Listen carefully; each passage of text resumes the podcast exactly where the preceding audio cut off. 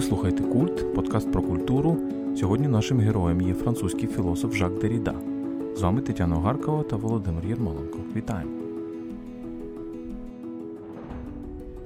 Жак Деріда, французький філософ, засновник філософії деконструкції, адвокат письма та віртуозний захисник прихованих смислів, шукач таємних слідів, які прочитує в тексті те, чого не бачать інші. Деріда народився в Алжирі в єврейській родині, але став відомим у Франції. Письмо та відмінність, голос та феномен, про граматологію ось основні його твори. Попри дещо агресивну конотацію слова деконструкція, у філософії Деріда є прагнення не знищувати, а врятувати, захистити те, що було принесено в жертву під час будівництва великих теорій і текстів. Нагадуємо, що ви можете нас підтримати на Патреоні patreon.com kultpodcast все латинкою. Ваша підтримка допоможе нам записувати нові випуски та розвиватися. Її розмір визначаєте ви самі. patreon.com kultpodcast. Отже, поїхали. Сьогодні нашим персонажем є Жак Деріда, французький філософ, автор славнозвісної деконструкції. Е, Жак Деріда насамперед філософ, для якого важливі такі фігури, як Хайдегер, як Гусерль, е, як е, Ніцше, як багато інших. Деріда також як представник цілого покоління французьких інтелектуалів, теоретиків, серед яких і Фуко, і Лакан, і Альтюсер, і Барт, Ролан Барт, і багато інших. Деріда як дуже своєрідний світ, всесвіт, дуже своєрідний всесвіт текстів. Він є автором понад 70 книжок, усі прочитати яких неможливо. Але е, я хочу почати розмову з такого спогаду доволі особистого у 2003 році, в грудні, наприкінці 2003 року, я мала можливість послухати одну з лекцій Деріда, і мені здається, що от моє суб'єктивне враження, воно певною мірою дає один з ключів до розуміння, ким був Деріда. Послухати вживу у Парижі, так, так, так не на було, Ютубі. Так, звісно, це було він був ще живий. Якраз м, йому залишався рік е, життя, тобто він помер у 2004 році. І от я пам'ятаю. Е, що от коли ми вийшли за аудиторію, абсолютно неможливо було резюмувати, про що він говорив. Це фактично була така імпровізація на тему одного речення, однієї фрази «Je suis seul» я один. Так? І в півтори години імпровізації. Е, підважування, підсвітлювання можливих смислів у цього речення. І от мені здається, що в цій в цій перформативності, отак, коли ми говоримо про Деріда, про про свою своєрідну таку е, перформативну, дещо театральну філософію, можливо, це має якийсь стосунок до реальності. А тобі як здається? Ну, Мені здається, що Деріда, це як і будь-який великий філософ, а це справді великий мислитель. У нього те, що про нього говорять, на 90% не відповідає тому, що є в реальності. Так, оцей імідж якогось такого людини, яка започаткувала чи розвинула постмодернізм, це людина, яка постструктуралізм. постструктуралізм, заперечує істину. Про все це ми будемо ще говорити в цьому подкасті, передусім в останньому розділі для патронів, але це принципі, ми не помічаємо іншого Деріда. Деріда етика, Деріда е, релігійного містика, можливо, Деріда е, як людину, яка. ну, це Деріда зовсім не є оцим персонажем е, на кшталт скинемо класиків з корабля сучасності. Цинічного так, заперечення. Тобто він не є е, філософом, який цинічно заперечує. Абсолютно ні, навпаки. Він, от, те, Якщо Сартер започатковує це поняття антелектуаль ангаже, ангаже це той, хто залучений е, до чогось, тобто не не вважає себе зайвим, не вважає, що це тебе не стосується, то у Сарта це передусім публічно-політичний простір. Деріда, мені здається, вся історія філософії для нього така. Кожен філософ для нього рідний, кожен письменник для нього рідний. І оце те, що говориш про ці міркування навколо однієї фрази, це його стиль від самих початків. І, в принципі, чим далі ми бачимо, що кожна нова книжка це це варіація на тему однієї фрази, як правило, це дуже часто. Давайте ще повернемося до початку і спробуємо розказати, а хто такий Деріда, звідки він походить, тому що його походження це це не є французький, франко-французький е, письменник, філософ, це є людина, як і Альбер Камю, він приїжджає до Франції із Алжиру у віці в 19 років, тобто це вже молода людина. І оцей певний шлейф якоїсь інакшості, е, і мовної, в тому числі, культурної, так, е, вона в ньому є. Так, Деріда це алжирський єврей, тобто в ньому ми можемо помітити оці середземноморські нотки. В ньому ми можемо помітити відчуття інакшості бути євреєм в мусульманському арабському суспільстві. Він постійно говорить про цей магребинську частину своєї ідентичності. Говорить також про Іспанію, так, оцей, так, тобто Іспанія, Алжир, юдаїзм. Юдаїзм дуже важливу роль відіграв для нього. так, е, Франція. Але також, наприклад, німецькі впливи Ніцше, Гайдеггер, Фройд, ну, німецькомовні, так? Гуссерль теж, теж очевидно, Гуссерль, з якого він починає, він починає прикладати фактично Гуссерля. до Але от е, ці провінціали у французькій культурі повоєнній, умовно кажучи, провінціали, так? тобто люди, які приходять з колишніх колоній, Алжир все ж таки до 60-х років це частина Франції, так? Колонії або провінції, або колишні колонії, колонії це досить такі постійна тема. Тобто згадаємо Кам'ю, так, алжирця Кам'ю, згадаємо Альтюсера, його його вчителя, Виколь Нормаль, неомарксиста французького, який також з Алжира. І оце це дуже цікаво. І оця єврейська, е, єврейський елемент, так, недаремно Деріда неможливо зрозуміти без Еммануеля Левінаса. Ми ми про це ще поговоримо. А, Оце тлумачення текстів які починаються тільки з однієї фрази, ми можемо, звичайно, це це бачити коріння цього Хайдегера. Так? Хайдегер міг цілі курси будувати на якійсь кон... окремій фразі, там Геракліта і так далі. Але я би сказав, що тут багато також у цієї давньої єврейська, може, юдео-християнської екзегези.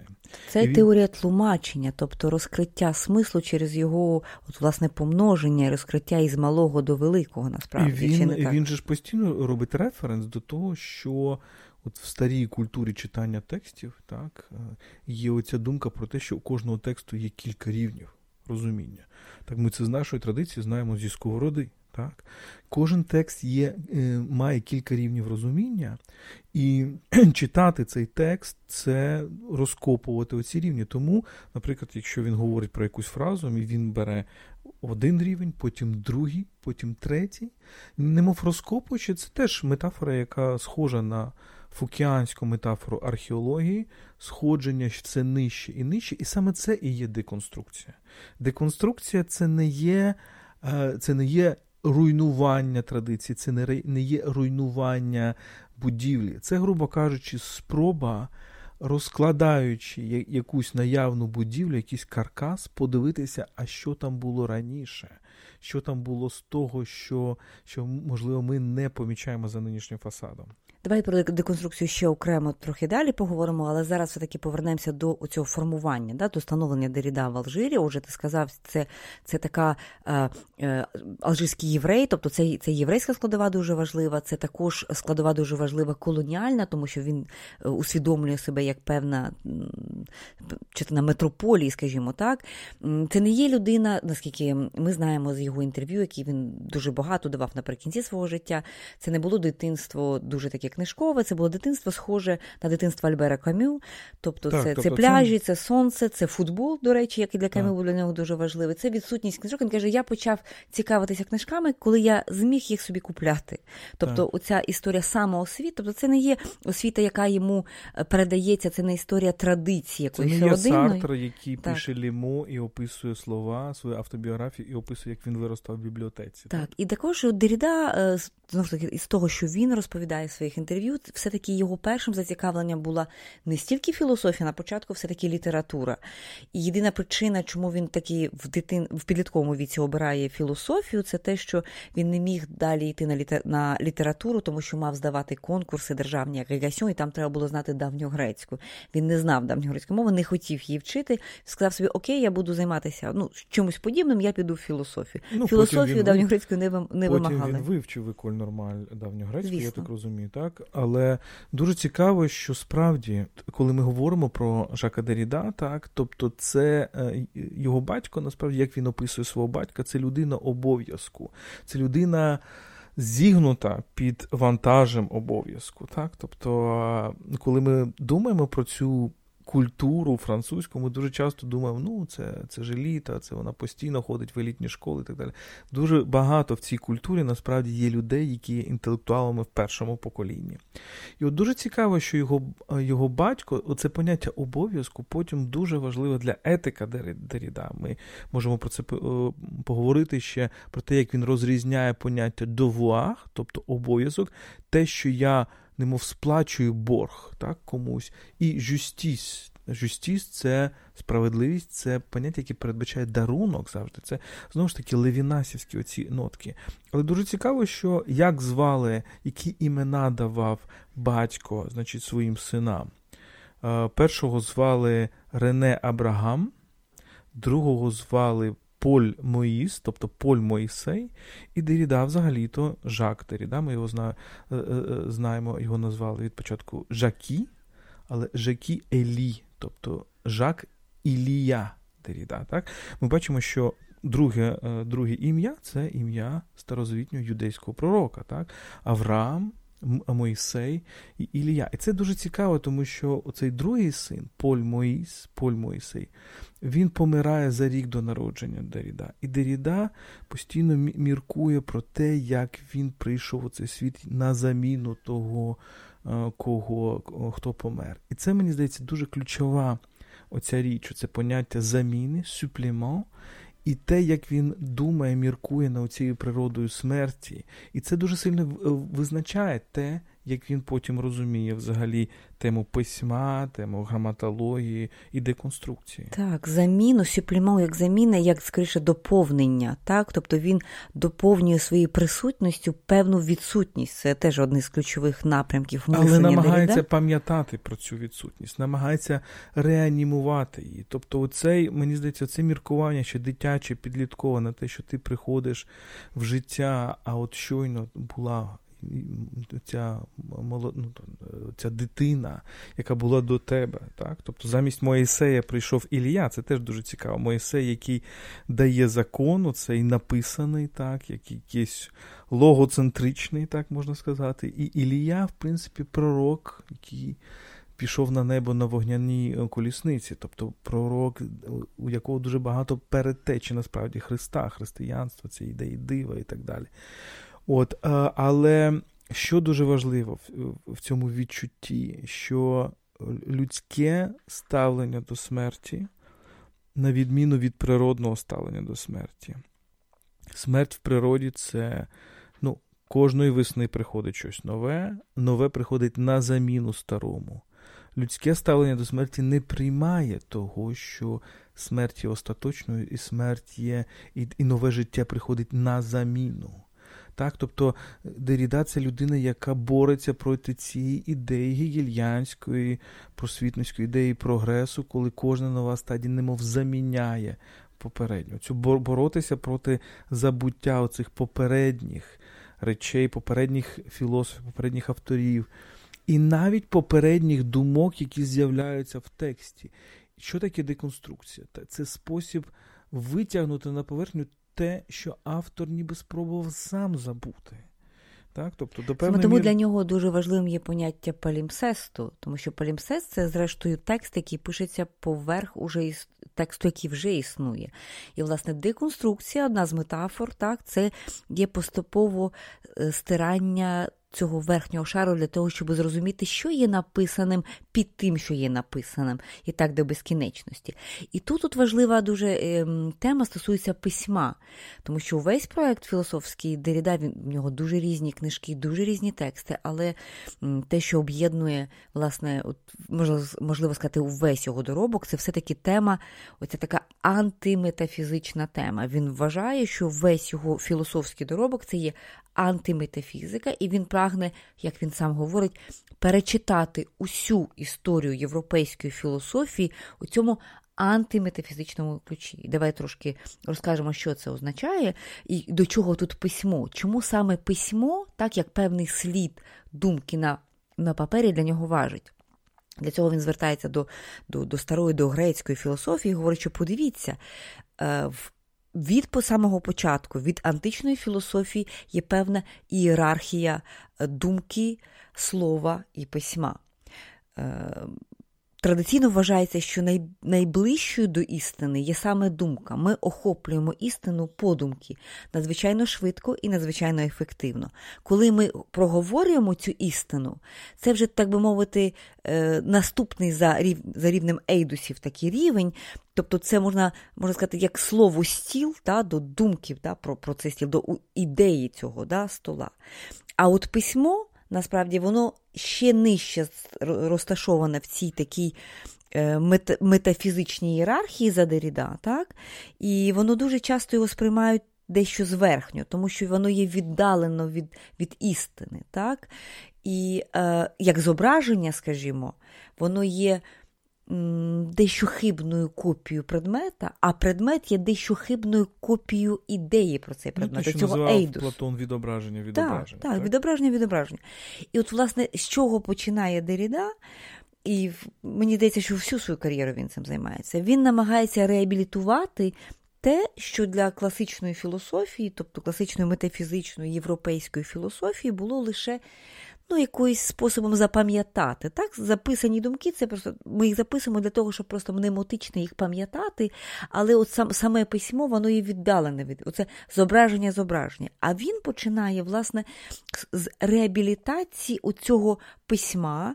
і це не просто про письмо, так? І не випадково такий проект, як Деріда, виникає ще і у а, французькій мові, тому що французька мова як ми знаємо, містить велику кількість е, літер, які не вимовляються. Тобто письмо, тобто спосіб написання слів на папері, він не відповідає фонетиці, тобто як воно вимовляється. Ось і от е, в цьому він теж бачить такий, певно, такий більш багатий такий вираз письма, письмо більше, ніж звук. Так? Подеколи для того, щоб, скажімо, ем, написати літ звук О в французькій мові потрібно е, три літери написати Ю, А, Ю, наприклад. Так? Дуже часто такі комбінації, або там інші.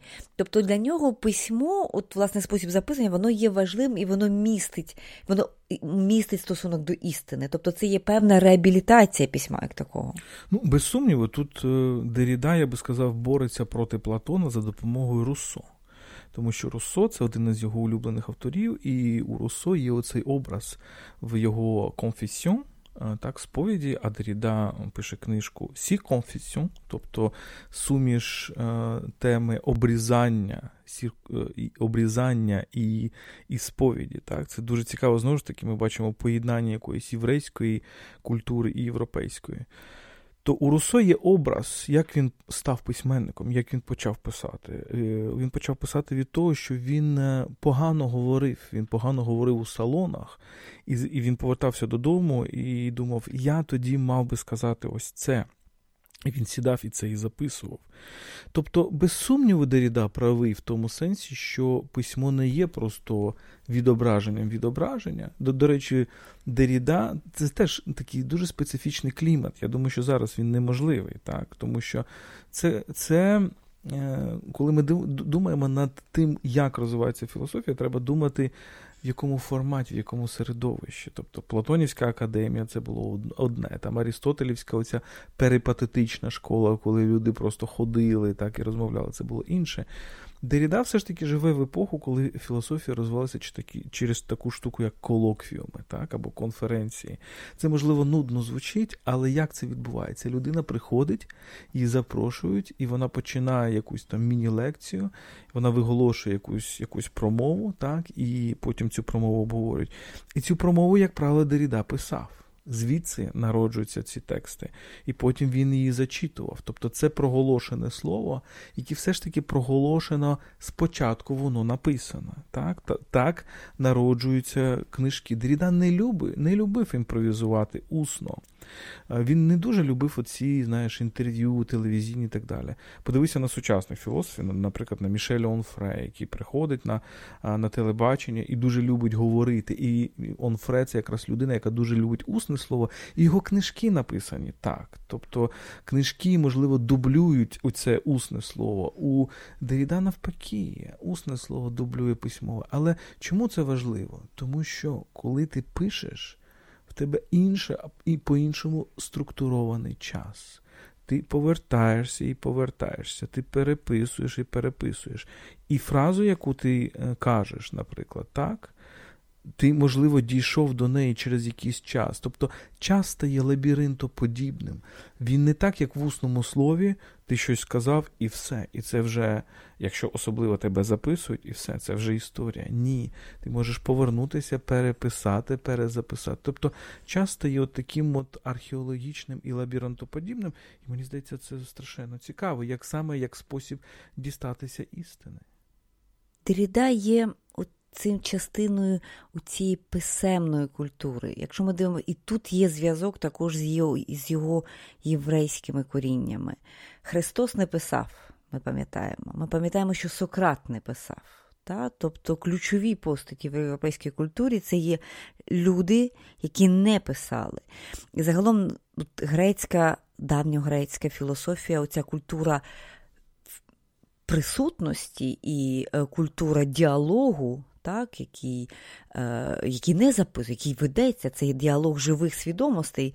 Ми пам'ятаємо у Платона е, в діалозі в Федрі є оцей епізод, коли там засуджуються книги, тому що нема смислу говорити з книгами, книги не можуть вам нічого відповісти. Тобто, оця е, тотожність е, свідомості і голосу, от, до речі, не випадково е, е, Деріда ототожнює голос і логос. Тобто рацію і звучання, оце фон, коли він там критикує логофоноцентризм, тобто логоцентризм і фоноцентризм, центрованість на усному мовленні, це для нього, власне, є основа цієї європейської цивілізації. А він дещо таке враження складається, він дещо збоку на неї дивиться, і мені видається, повправ мене, якщо я помиляюся, що в цьому є якийсь певний е, вплив у цієї єврейської традиції, традиції тлумачення тексту, тлумачення, тлумачення літери навіть. так? Тобто це якийсь інший підхід, інш, інший погляд, інший кут зору власне, на культуру. І саме тому от, постійно це реабілітація. Е, написаної речі. Да? Е, він не є тотожним. От Якщо подивитися навіть його інтерв'ю, їх було ну, доволі багато на телебаченні. На кожне фактичне питання журналіста він відповідає, ну я не можу на це відповісти просто. Мені потрібен час для того, щоб це пояснити. Ну, ми знаємо, як журналісти задають запитання, треба чітко, коротко і зрозуміло сформулювати суть. Е, Деріда для того, щоб сформулювати те, що він там хотів сказати в книжці, треба, в принципі, переповісти те вже написане. Тобто, це дуже важко йому от, дійсно формулювати все якісь певні в іншому режимі, він, він без іншому... сумніву живе в іншому режимі, режимі мислення, яке постійно повертається. І мені здається, це одна з ключових метафор. І щодо Русо, якщо е, все-таки доповнити те, що ти сказав до Русо, так, дійсно, Русо для для Деріда дуже важливий.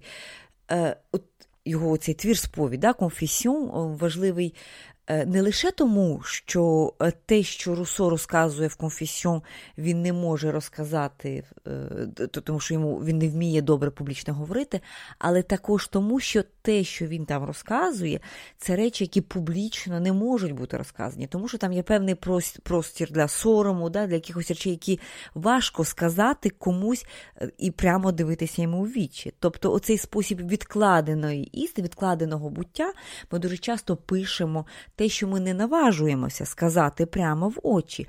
Тобто, от спосіб існування культури, яка не потребує твоєї власної присутності і тотожності твоєї думки, твого голосу і твої суб'єкта, тобто тебе на сцені, це те, що дуже цікавить Деріда, він це відшуковує, він це знаходить в Руссо, він ще знаходить в інших фігурах в європейській історії. Це дуже цікаво. Ну так, і ця головна метафора повертанців, це його поняття говоно, так? Говонан це від слова говенір, тобто повертатися, але говонан це означає також у Деріда, ну, взагалі в французькій мові дух померлого, тобто привид. І е, це поняття привиду, фантому. Він насправді дуже любив. У нього є книжка про Маркса, яка називається Привиди Маркса. До речі, є український переклад. Спектр е, Спектр до Маркс, по-моєму. Але що означає це поняття приводу? Тобто, звичайно, привид, говона це хтось померлий, хто приходить до тебе, так? І у Деріда є дуже ключова фраза, як на, як, як на мене, що французькою вона звучить так, що, якщо я не помиляюсь, l'autre n'apparaît qu'en disparaissant. Тобто інший появляється, проявляється для мене тільки тоді, коли він зникає. Або ми можемо сказати disparaître французькою мовою це зникати, але також вмирати. І це дуже цікаво, те, що цей режим, так, оці, оці поняття фантомів, привидів і так далі. Деріда це визначає як ні ля ві, ні ля мор, тобто ні життя, ні смерть. І мені здається, от давайте заглибимося в цю метафору трішки більше, подумаємо, що вона означає. Тому що з одного боку він намагається боротися проти цієї ну, цієї замінності, яка існує в природі. Так? Тобто виросло одна травичка, прийшла зима, травичка, значить, загинула, виросла інша. Смерть це поняття, ну, це в 19 столітті, коли прийшов Шопенгауер і намагався. Переосмислити людське суспільство через поняття, в тому числі природні. Ось і велика стихія життя, і вона насправді безжальна. Вона вбиває людей, потім народжуються нові, вони помирають і так далі. Одні приходять на заміну іншим. І Деріда, звичайно, не може заперечити цієї реальності смерті. Він постійно думає про цю реальність смерті, але він намагається зрозуміти, і він водночас не є оцією людиною. З 19 століття, яка вірить в те, що ну, пам'ять є безсмертям людини. Якщо ми пам'ятаємо людини, якщо ми поставимо її бронзовий пам'ятник, значить вона безсмертна. Ні, він, звичайно, усвідомлює, що ця людина все одно померла, вона нам не може відповісти. Але е, оця, оцей спосіб все ж таки працювати з цими духами, так, з тими слідами, які від неї залишаються, і і от працювати в цьому режимі ні життя, ні смерті, все ж таки пам'яті і, і якоїсь сотеріології, воно дуже важливо. Воно взагалі важливо, мені здається, для всього цього покоління. Мені здається, що це дуже добре резюмується у такому бачу такому світовідчуттю. Тобто це не є концепт якийсь філософ, це скоріше якесь світовідчуття, яке властиве Деріда, яке полягає в тому, що істина є. І от до неї ведуть якісь такі от невидимі стежки, якісь доволі заплутані дивних таких слідів. Ні життя, ні смерть, ні він, ні мах. І от, власне, філософський шлях він якраз і полягає в тому, щоб пробувати йти цими стежинками і доходити до якихось витоків, от постійно, можливо, різним, от якось так. Давай поговоримо про Деріда і його стосунки з його сучасниками, адже він живе в надзвичайно такий потужний яскравий час, е, коли ну, дуже сильний такий теоретичний час його сучасником є, скажімо, Мішель Фуко, з ним його пов'язують дуже цікаві стосунки. Давай про це поговоримо. Ну так, е, вони е, Фуко старший Деріда на 4 роки. Фуко народився в 26-му, Деріда в 30-му. І, звичайно, от коли пишуть сьогодні постмодернізм, це, е, як у нас пишуть часто, М. Фуко, Ж. Деріда і так далі, через кому, це це лінощі мислення. Цього треба уникати. Треба заходити в життя людей, розуміти, як вони пов'язані, як вони відрізняються, яка між ними полеміка іде. Так? От Я вже сказав, що є певна все ж таки паралель. Е, між між Деріда і Фуко, без сумніву, ну мені здається, оця все ж таки метафора археології, вона їх поєднує. Так, археологія знання, коли ти знімаєш певні пласти якихось кліше, якихось е, якихось істин таких, так, і збитих. Але вони знайомляться ще в Еколь Нормаль, е, коли Фуко викладає експериментальну психологію, психіатрію чи психологію, так він, тобто Фуко починає як людина, яка дуже цікавиться ось цими медично-філософськими речами. Він водить, значить, своїх учнів в клініку Святої Анни, вони спілкуються з психіатрами і так далі. І е, Фуко випускає цю свою знамениту книжку книжку de la folie, аляш класік, тобто історія безумства в епоху класицизму або в класицистську епоху. І там є, в принципі, міркування над Декартом. Так? Там є показування того, як народжується ця новочасна філософія, яка намагається маргіналізувати безумство. І Деріда, в принципі, критикує цього. Він показує, що от у, у Декарта є оцей образ злого генія, який постійно е, мене обманює. І з цього народжується ця філософія сумніву Декартова. І як вважає Деріда, що якраз ніколи, умовно кажучи, цей логос не перемагає оце ірраціональне, або несвідоме, або демонічне. Воно завжди в якихось формах проявляється. Ну, це просто полеміка, просто потім її загострили деякі інші люди, що спричинило певний навіть розрив між Фуко і Деріда. Десять років вони не спілкуються, і потім, вже в 82-му році, коли Деріда їздить Чехословаччину, його там все садять в в'язницю, тому що це залізна завіса, і всі його намагаються визволити з, з, з в'язниці. Фуко в тому, в тому числі на нього заступається. І от останні роки Фуко помирає в 84-му від СНІДу. Так, останні роки вони знову зближуються. І потім Деріда продовжує цей діалог. Він, він, тобто, це його тематика, так? Тобто, оця, оцей е, оцей лабіринтоподібний, цей пошук Мінотавра. Так? Здається, ще кілька текстів він пише про мов, так, е, знову ж таки, про історію безумства, про про Фройда і психоаналіз, історія безумства в епоху психоаналізу, у нього є текст і так далі. І це, мені здається, дуже дуже важливо. так? Але є і інші люди, е, так, ці епохи легендарні, культові, наприклад, Жак Лакан який стосунок Деріда і Лакана? Е, е, дійсно, Деріда пише текст свого часу про Лакана. Тут дуже цікава історія. Дуже цікава історія, що власне вони не не доходять з згоди, правда, з відстані у 20 років щодо одного короткого оповідання Едгара По.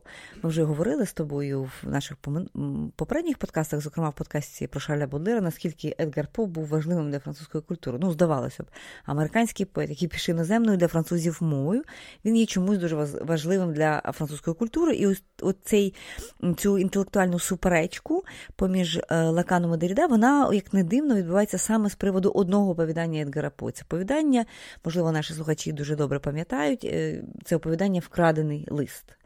Е, цьому оповіданню Лакан присвячує один зі своїх семінарів. Лакан це теж така своєрідна, така усна культура.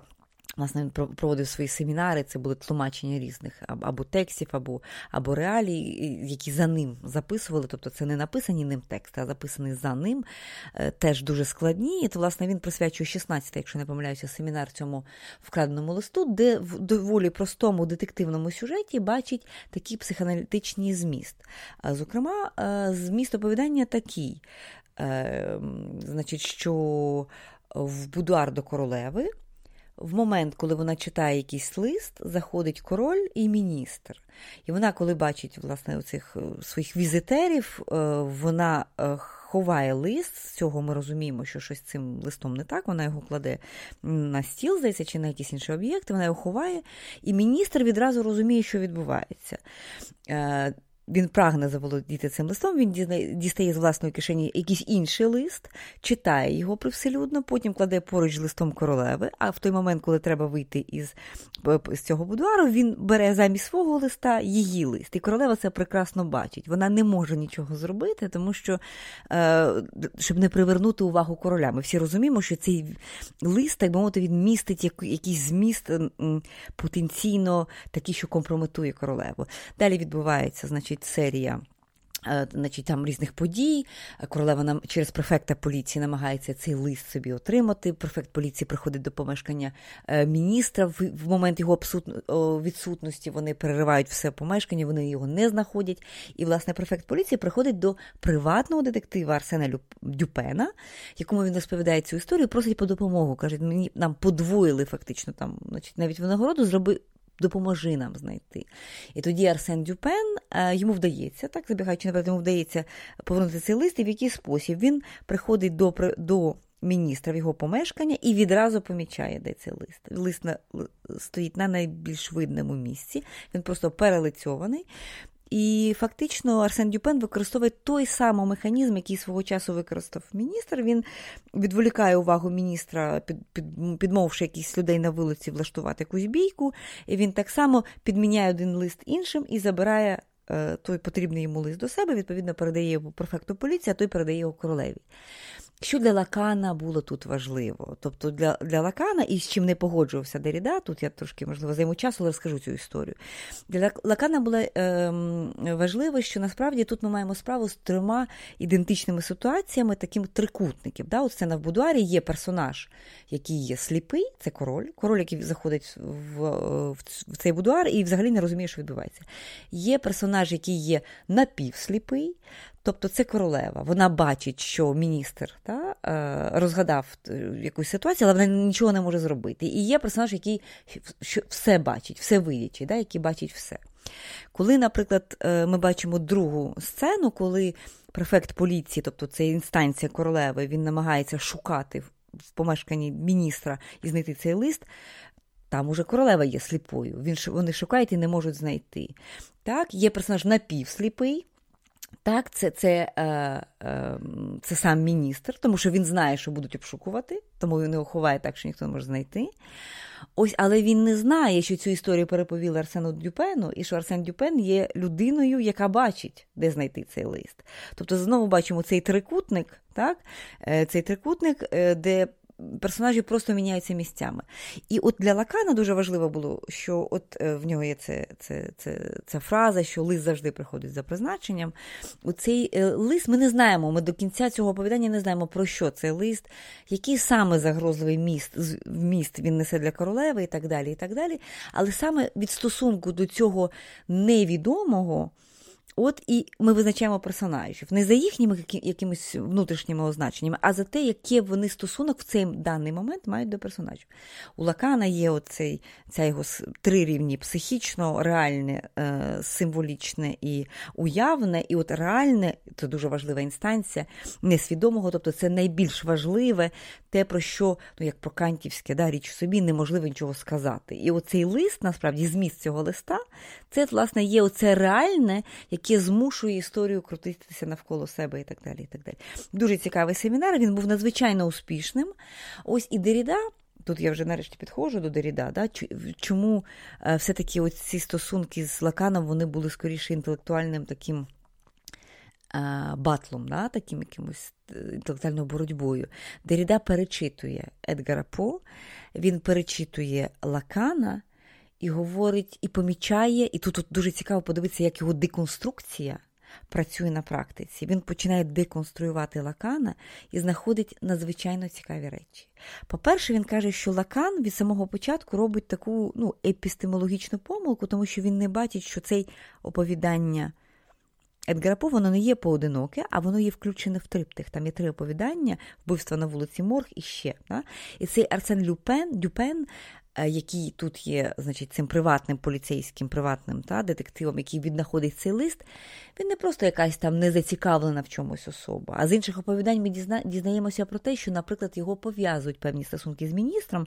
Зокрема, там був якийсь епізод в минулому в Відні, який був неприємним для Дюпена, і для нього це віднайдення листа це також особиста помста. Тобто цей момент оцього, цієї помсти, да, який пов'язує його з міністром, тобто це не є. Да? Потім там дуже важливий момент, що окрім Дюпена є оповідач, який розповідає цю історію, і вони також пов'язані такими братерськими стосунками і так далі. І найголовніше, що знаходить Деріда в аналізі Лакана, що те, що Лакан не помічає, те, що він замовчує навіть. Він замовчує дуже важливу річ. Для Лакана було дуже важливим повертатися до Фройда. Да? Повернення до Фройда це була дуже важлива така річ, але він жодним словом не згадує дуже важливу фігуру того часу.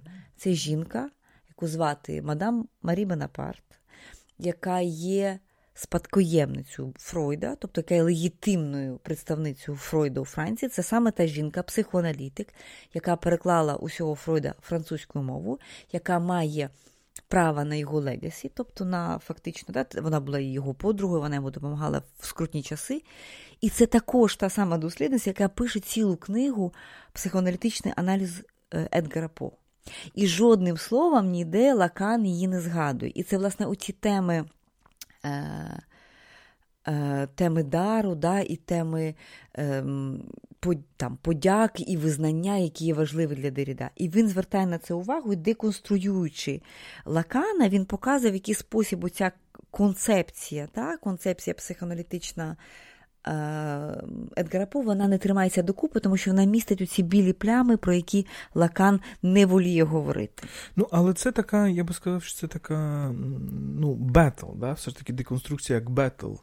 Е, деконструкція як спосіб, можливо, підважити Лакана, тому що Лакан теж був людиною, яка у нього є фраза, яку він говорить молодому Деріда, е, здається, на якомусь колоквіумі в Америці, що ви.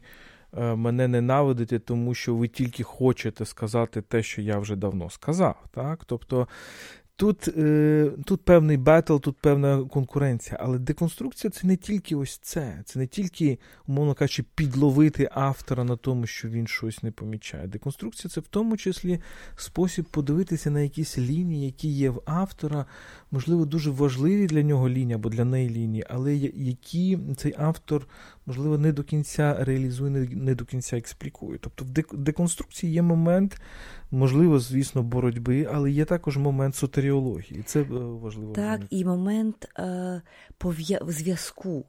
От що для Деріда постійно важить, от, власне, от, от зв'язок поміж поміж цими слідами, які ведуть до якоїсь істини. До речі, от його аналіз Лакана і ситуації з Едгаром По, е, вона присутня. Ну, це, власне, текст називається «Le facteur de la vérité», носій істини. Фактор тут ще в двох смислах, тому що це і поштар, той, хто носить листи, так, і це в книзі ем, листівка, так, carte postale. От Дуже важливо, що. Що говорить Деріда? Він відновлює цей зв'язок, який Лакан зумисно обриває. Він каже, що оцей, він є пов'язаним цим борговими обов'язками з мадам Бонапарт, тому що якби не мадам Бонапарт, він би ніколи навіть не прочитав Фройда, тому що Фройд був перекладений вже цією жінкою, тобто весь корпус текстів Фройда був нею перекладений. І цей переклад з німецькою французькою мовою для для Лакана є дуже важливим. От, Тобто і тут е, Лакан, на думку Деріда, не є нейтральним, не може бути. Він є втягненим власне в цей борговий процес. Так? Він зводить рахунки з мадам Бонапарт, на, яка, на його думку, там, можливо, можливо, є там негідною того, щоб е, визнаватися як спадкоємиця Фройда у Франції і так далі. Але от і Деріда відновлює справедливість у ту саму Жюстіс, про яку ти казав, яка для нього є дуже важливою. Справедливість у, у, у цьому у ці, у ці лінії слідів, які пов'язують людей, які пов'язують тексти. Це дуже ну, важливо. І так, і е, згадаємо, що це за епоха. Альтюсер проголошує Гутур а Маркс, тобто повернення до Маркса. Лакан о, о, проголошує в ті самі роки повернення до Фройда. Насправді ні, ні до чого вони не до, не повертали. Це абсолютно цей неомарксизм цих французів там 50-60-х років. Це абсолютно щось щось окреме. Так, і Лакан це ну це точно не повернення до Фройда. І мадам Бонапарт Бонапарт це якраз була така, ну можна сказати, е, така носійка, можливо, ортодоксального фройдизму, який Лакан, мені так здається, намагається е, намагається іти, далі. Так він, він якби. Намагається повернутися до Фройда усупереч американському психоаналізу, всупереч певній популяризації психоаналізу, всупереч таким людям, як Райх чи Фром, але але він творить абсолютно щось нове. Так, і мені здається, що тут тема листа, можливо, ми якось з тобою поговоримо окремо, бо є один сюжет. З французької літератури е, епохи класицизму, а саме з Мадам де Лафаєт і деяких інших текстів, де піднімають цю тему листування, також цікаво, дуже цікаво, і мені здається, ще цікавіше, ніж ніж ця історія Едгара По. Є дуже багато інших, так е, можна сказати, цей сюжет Едгара По у Конан Дойля у відомому оповіданні також майже ретранслюється. Але давай поговоримо про інших також сучасників е, і важливих для Деріда людей, наприклад, Еммануель Левінас.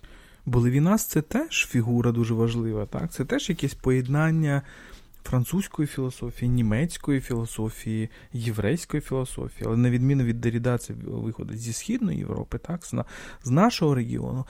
І е, і от ем, для того, щоб розуміти, наскільки оцей образ Деріда, як якоїсь людини, яка ставить під сумнів там поняття істина, чи навіть там воює, скидає метафізику з корабля сучасності, треба розуміти, наскільки теплі у нього відносини з Левінасом, наскільки важливі. Левінас це все ж таки, ну. Так, це теж, можливо, антиметафізик. Це теж який, е, це теж людина, яка йде в йде трішечки цими слідами Гайдегера, але але дуже сильно за нього. І це людина, яка, наприклад, пише важливу книжку е, по той бік буття. Її можна перекласти, здається. Да, Тобто, або по-іншому, ніж бути, її можна перекласти. І от у Левінаса є дуже важливе теж міркування про те, що таке смерть, яке переходить до Деріда. Смерть, говорить Левінас, це це коли ти не можеш. Це це відсутність відповіді. Так? Ти, Тобто Ти можеш задати питання людині, якої вже немає, але ти не можеш отримати вже відповідь. Так? Тобто це це ухід без без відповіді. Уже коли ти е, ти, ти втрачаєш оце спілкування. так? І мені здається, це дуже важливо, тому що і для Левінаса, і для Деріда дуже важливо це поняття відповідальність, так, респонсабіліте. Так, оцей обірваний діалог, так, дійсно діалог, який припиняється. Ця тема дуже цікава, і вона, звісно, властива Левінасу, ми, і, і Деріда, та ж, і оцей зв'язок з іншими, з його свідомістю, як відповідь, да, дуже важлива така. І оце поняття, він, він коли в нього є книжка, де зібрані його тексти на в пам'ять про померлих. І Фуко, і Левінас, і багато інших. Називається Chaque fois la fin du monde. Кожного разу унікальний неповторний кінець Кінець світу. Так? Угу. І е, цей текст про е, Левінаса це ад'ю, а Еммануель Левінас, фраза це, це поняття ад'ю французькою мовою означає бувай, до побачення, але дослівно це у Бога або до Бога. Так? І адьо, це можна сказати, це теж прощання з померлим, і у Левінаса воно навіть субстантивується, тобто з цього поняття створюється іменник ладжо. Так, і а що означає адьо? Адьо і це, це і є по той бік буття. Хайдегер це людина, яка постійно мислить в термінах буття. Так, І це його головне поняття буття, що означає бути.